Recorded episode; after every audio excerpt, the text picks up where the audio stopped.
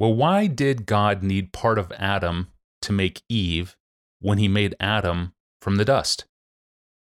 It's a Bible question from a female listener to the podcast. We don't have her name, but we have her question. Hello, Pastor John. I was just wondering why God chose to do surgery on Adam to remove one of his ribs to craft Eve, when as God, he could have just made Eve entirely from dust, in the same way he made Adam. I am very intrigued by this fact in Genesis and wonder if you have any thoughts to explain why it was done this way and if it carries any particular meaning that he did it in such a way. Thank you.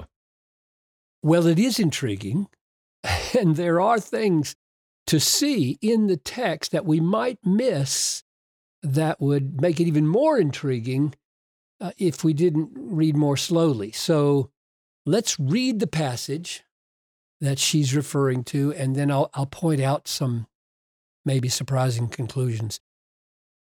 Then the Lord God said, let's say, I'm reading in uh, Genesis 2, verse 18 to 25. Then the Lord God said, It is not good that man should be alone. So God is uh, going to finish his creation so as to make it completely good. That's the setup at the beginning of the paragraph. I'm going to make this completely good. It's not yet finished.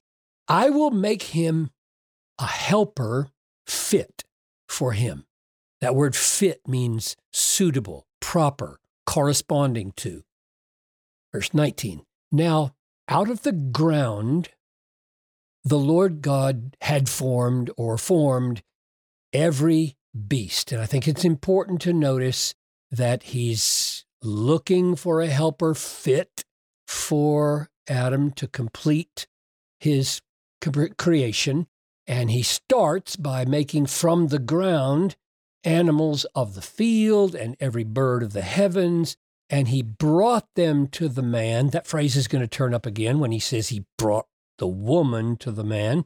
So hang on to that to see what he would call them. So the man's going to name these animals in order to, to discern their nature which means their fitness for being a suitable counterpart to him. And he's going to wind up naming this woman as well. So we got this parallel between, let's start with the animals and see what happens, and then move from there.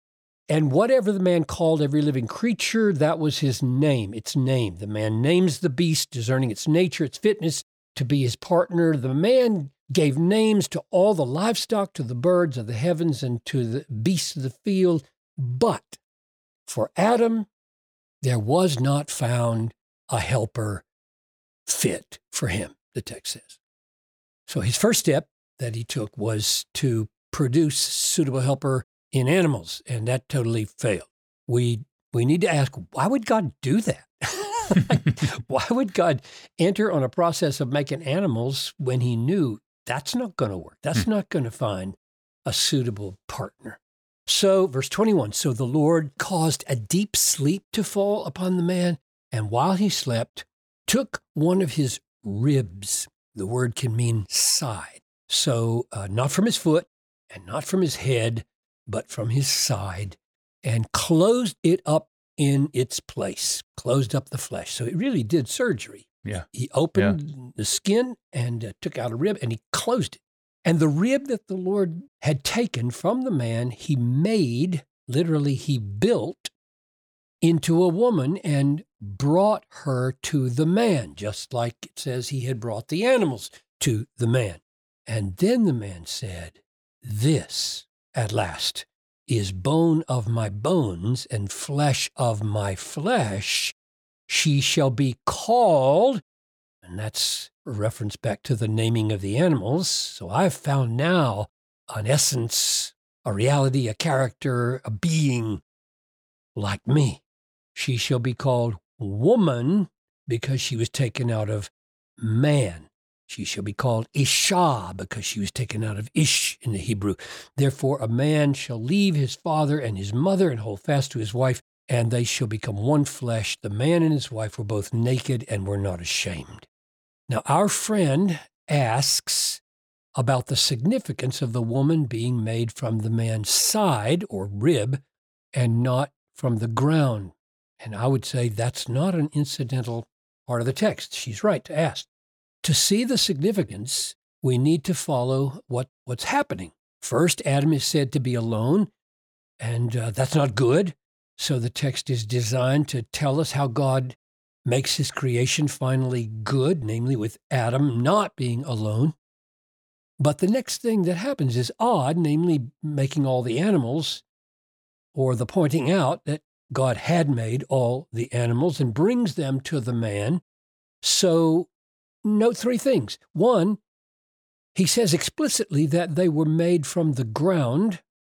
Second, they were brought to the man for naming. And third, his naming is connected with whether the animals are fit or suitable helpers for him. So, Adam, in naming the animals, is in fact identifying their nature, their fitness, or suitability for him as a kind of partner that would make creation finally and fully good. And one might ask, why did God parade the animals before Adam in search of a helper fit for him, since God knew he wouldn't find one? And my answer is, he did it precisely because he knew he wouldn't find one. Hmm. In other words, to make crystal clear to Adam, you will not find what I have designed for you in my mind. You're not going to find it among the animals. Don't even think that you could find what I have prepared among the animals. The kind of helper that I have in mind for you, Adam, isn't that kind.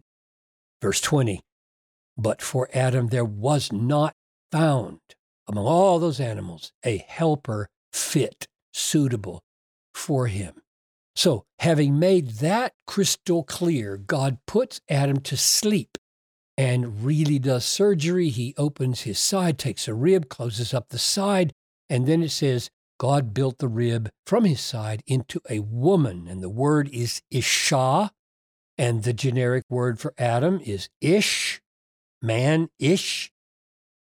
Then it says, and, and here he uses the very same words from earlier when he brought the animals to Adam to be named. He says, He brought her, he brought her to the man. And so we wait to see what he will name her.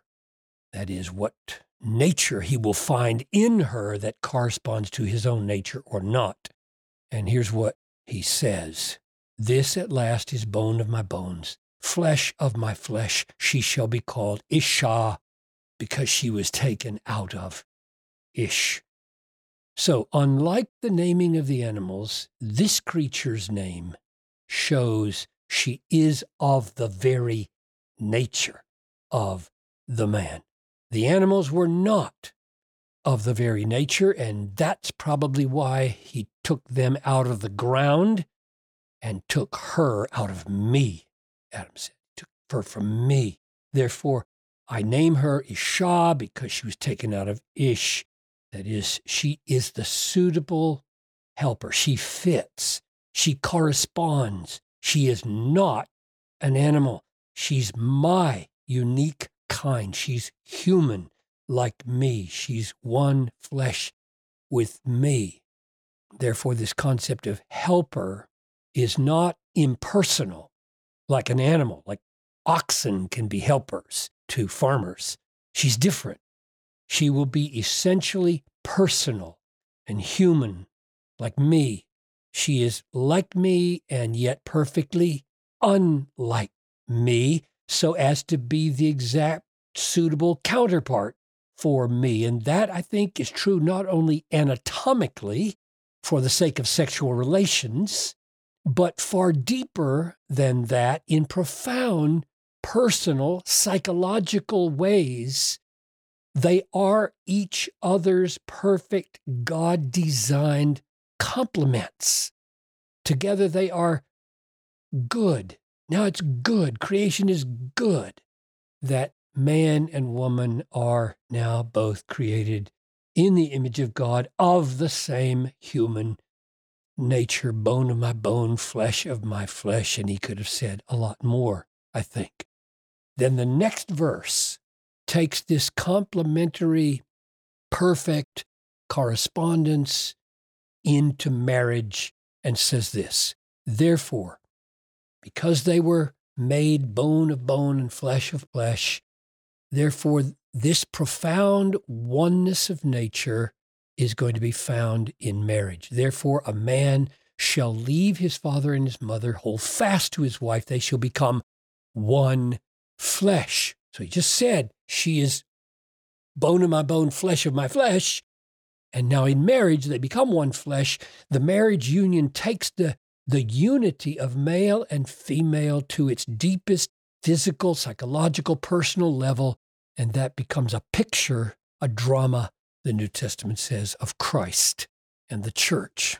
Now, there's a lot more to say about the implications of man being made first, uh, the woman being made from man and for his perfectly suited helper, and the woman becoming in Genesis 3:20 the mother of all the living and Paul draws out these implications in 1 Corinthians 11:8 to 12 but for now I would say God's aim in not making the woman from the ground, like the animals, but from Adam's rib, his side, was to make clear to him and to us that she is radically, gloriously, profoundly human, like Adam, over against all the animals who were utterly unsuited for man glorious fellow heirs of eternity and uh, potential queens of heaven. Thank you, Pastor John, for rehearsing the glories of biblical womanhood on the podcast once again. Great Bible question. Keep those coming in. If you have a great Bible question, send it to us via our online home at desiringgod.org forward slash ask Pastor John. We look forward to hearing all of your questions. I'm your host, Tony Reinke. We'll be back here on Wednesday. We'll see you then.